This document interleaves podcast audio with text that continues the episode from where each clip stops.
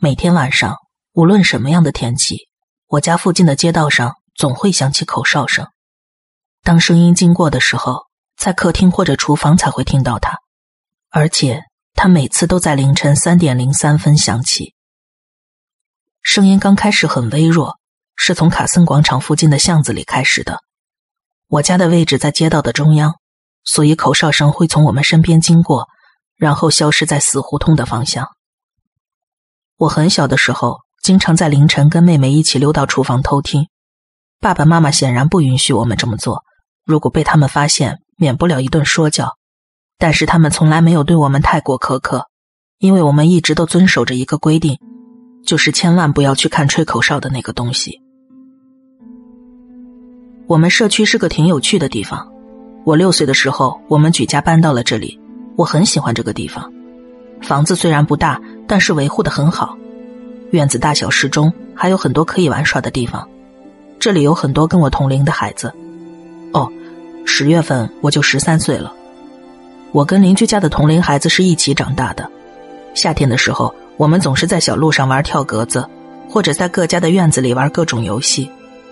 我现在已经长大了，已经能够定义这是个养育孩子长大的好地方。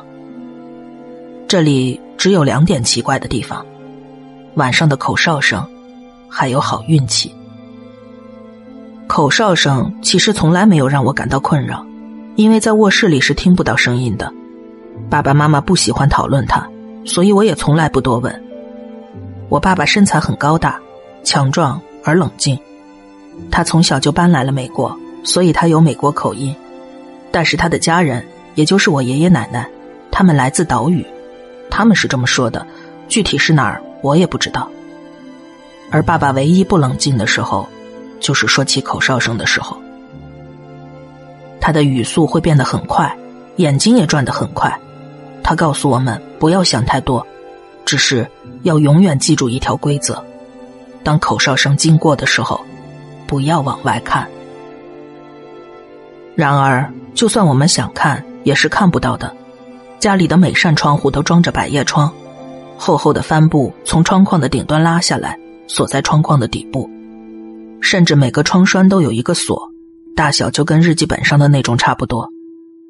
爸爸每晚睡觉前都会给百叶窗上锁，然后把钥匙带回他的房间。至于妈妈，我不知道她是怎么看待吹口哨这件事儿的。我之前见过她在3:03的时候出现在客厅里。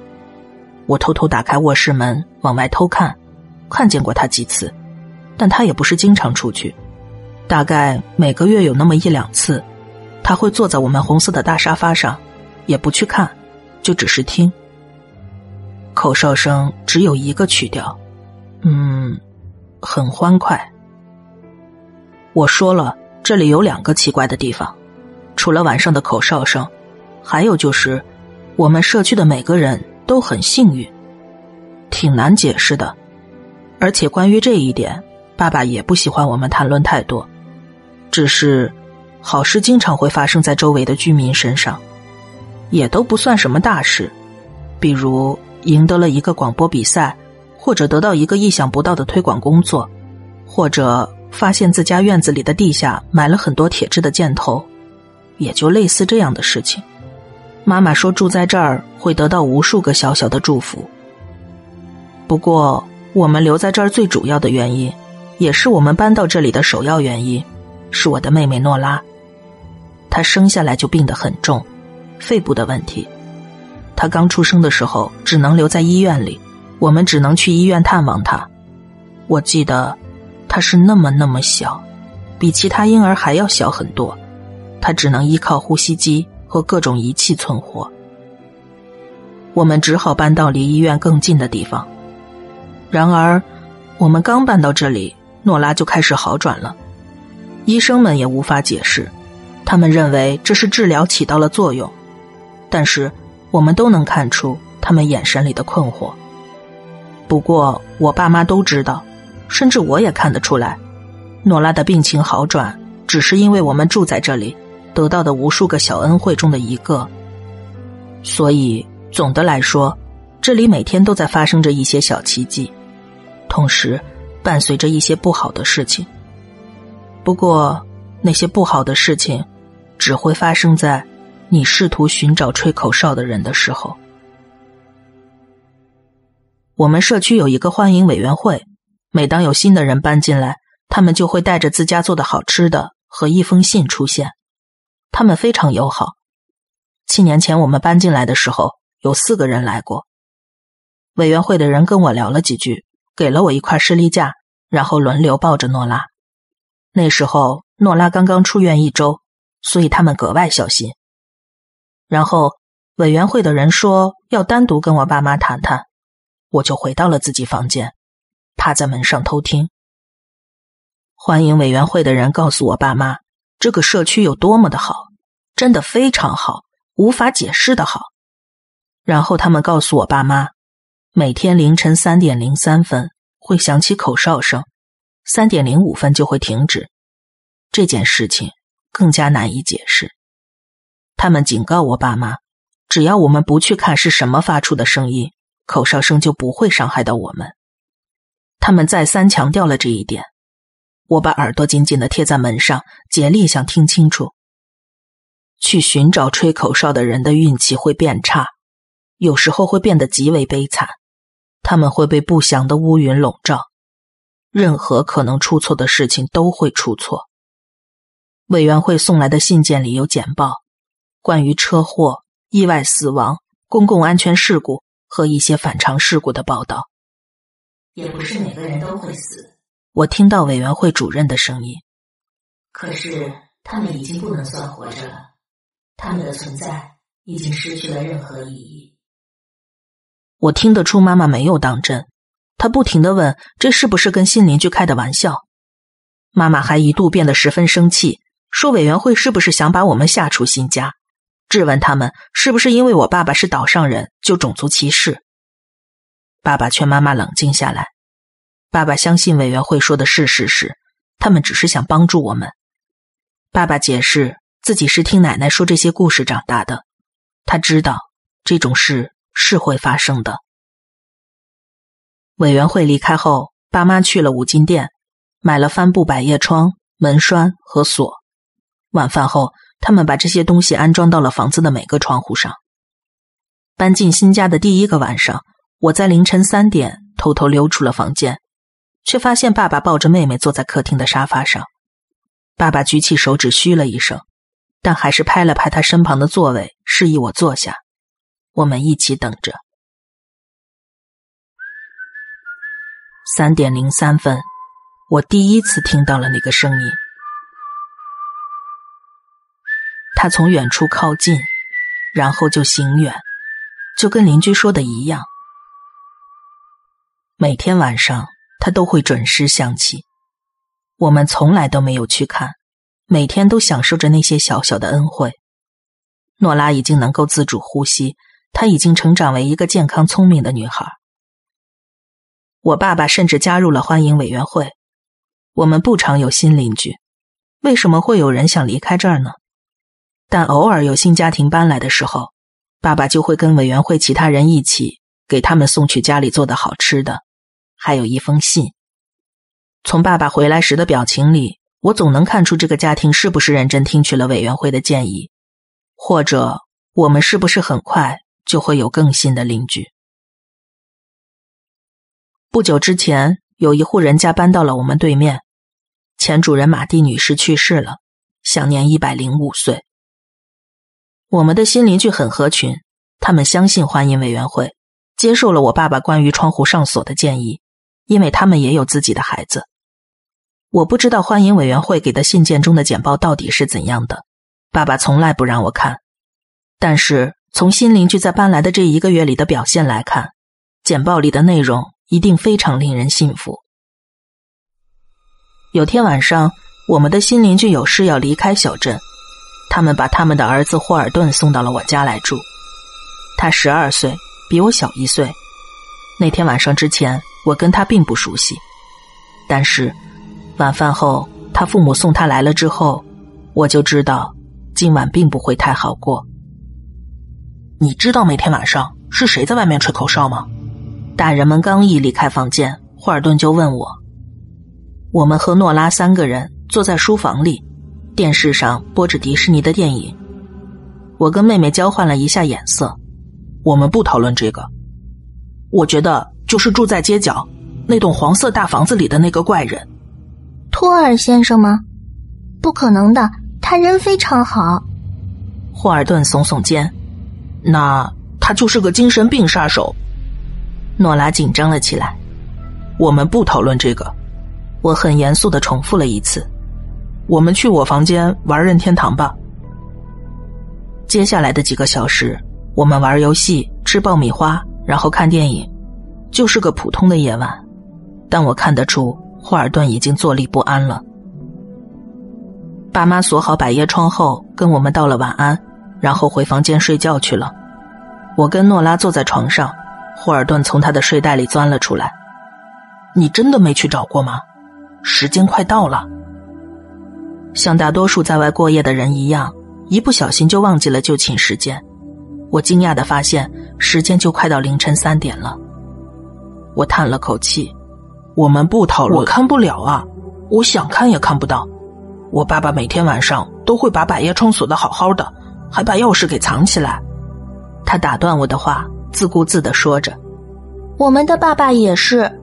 不是，他没有。霍尔顿的眼神中流露着狡黠的神色。你看见了什么？我提高了音调。霍尔顿咧嘴一笑。你爸爸是把百叶窗上锁了，但是他没把钥匙藏起来呀。他的钥匙就在钥匙链上。所以呢？我已经知道他接下来要说什么了。这么多年过去，爸爸很有可能已经懒得把钥匙藏起来了，因为他知道我们都很认真地听他的话。你爸爸锁上窗户之后，我去了趟厕所，回来的时候他们还没有回房间。可能我溜进了他们房间，好像看到你爸爸的钥匙就放在床头柜上。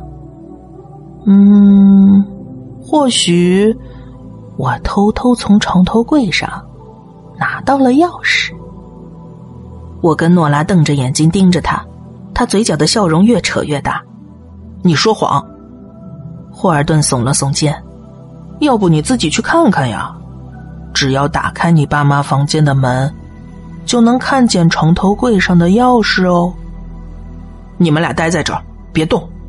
我急忙跑到了爸妈房间，但在门口犹豫了。如果霍尔顿没有说谎，爸爸会生气的。但我更害怕的是看到一扇打开的窗户，窗外是那个吹口哨的人。我打开房门，就开了一条缝，往里看了看，但是里面太黑，什么都看不见。我深吸一口气，走进了房间。我在黑暗中挪动了2步就僵住了。我听到了口哨声，就在父母的房间里。没想到口哨声会如此清晰地传来。我从来都不知道，自从我们搬进这所房子之后，爸妈其实每晚都能听到这种声音，他们从来没有告诉过我们。如果是我肯定是睡不着的。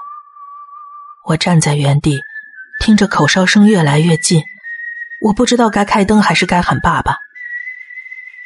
客厅里传来微弱的响动声，把我拉回了现实。诺拉，我差点喊出声，赶紧从爸妈房间跑了出来。霍尔顿和诺拉站在靠近前门的一扇窗户旁边。霍尔顿没有撒谎，我看到他在摆弄百叶窗上的锁。我听到咔嗒一声，他确实有钥匙。霍尔顿轻快地笑了一声，诺拉站在他旁边弓着背，有点害怕的样子，但或许那是好奇。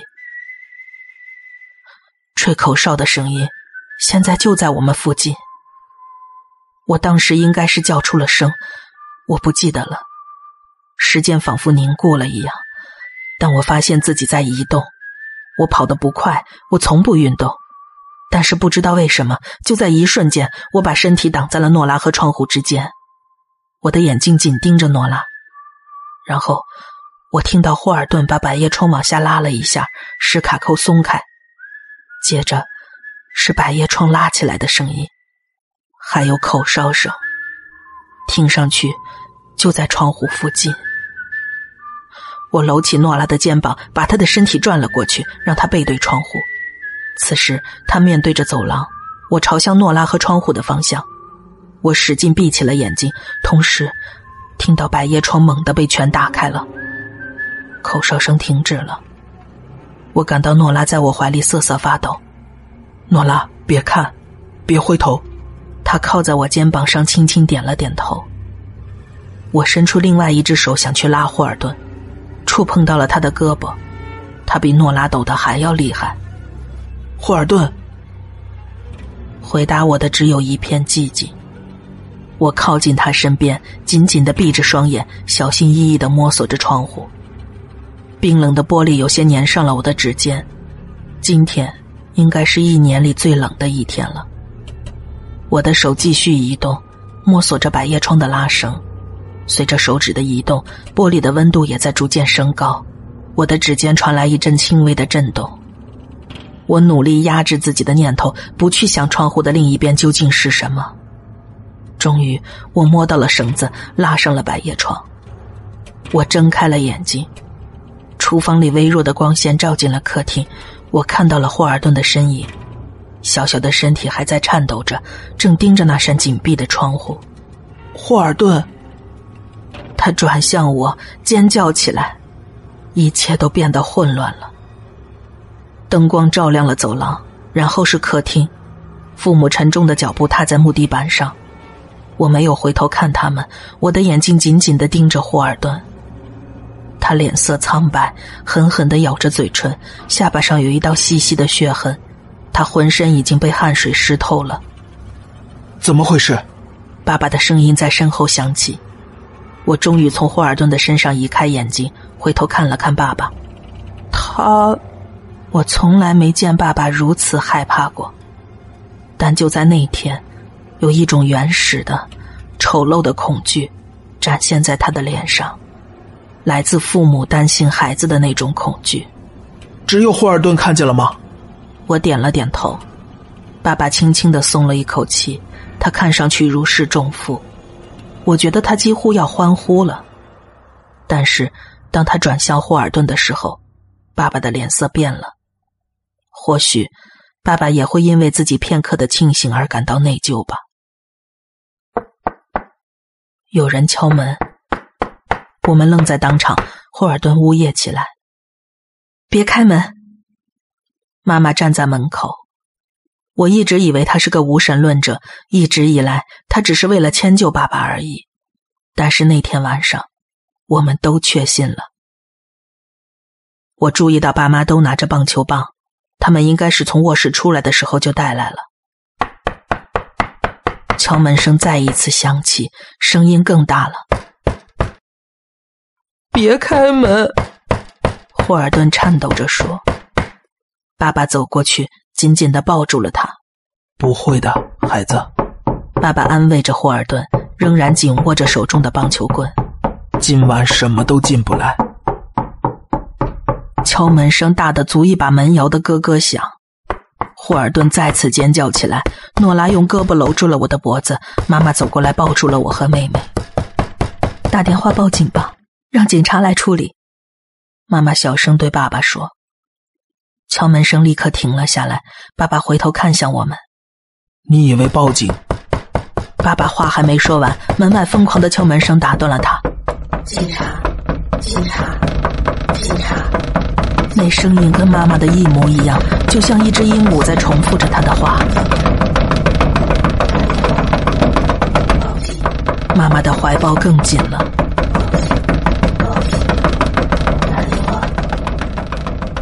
住手吧，快停下！妈妈轻声地祈求着。我觉得报警没什么用，我们怎么知道门口来的是警察还是……敲门声更响了，整扇门都在晃动，然后一切停了下来。过了很长一段时间，敲门声又响了起来，声音是从后门传来的。我们转身往后门的方向看去，但敲门声立刻回到了前门，从前到后，从后到前，剧烈的声响，然后转而安静，然后再次大声起来。突然，两扇门同时传来像大锤一样沉重的重击声，紧接着，所有的窗户同时被敲打了起来，然后是墙壁。就像我们生活在一个谷里面，有几十个人在同时演奏，或者我们是一只乌龟，有东西想要把我们从壳里拽出来。停下！霍尔顿大喊，声音停了下来。我不会说的。霍尔顿紧盯着门的方向。我保证，绝对不会告诉任何人看到了什么。请你走吧。我们等了将近1分钟，窗外传来了哒哒哒的声音，是从霍尔顿先前打开的那扇窗户传来的。霍尔顿忍不住大哭起来，哭得就像一个犯人看着牢房外的绞刑架。爸爸抱着他，给他整理了一下头发。爸爸没有骗他，爸爸说今晚什么都进不来，但从来没有告诉他一切都会好起来的。敲窗户的声音持续了一整晚，我们依偎在一起，挤在客厅的沙发上，不知道过了多久。起初妈妈想把我们几个孩子带回我房间里，爸爸则一直待在门口把守着。但是我们刚回到卧室，敲门声就再次剧烈地响了起来，声音大得让人没法保持冷静。我很担心门早晚承受不住这样的敲打，我们只好再次回到客厅。敲门声随即停止，只剩下窗户上轻微的哒哒声。那天晚上，我们谁都没睡。早上7点左右，声音停了下来，大概是太阳升起的时间。又等了2个小时，爸爸才打开了第一扇百叶窗。他让我们都回到了爸妈的卧室，随后我听见了他打开大门的声音。好了，结束了。午饭时间，霍尔顿的父母回来了，我爸妈把霍尔顿送了回去，他们在那儿待了很长一段时间。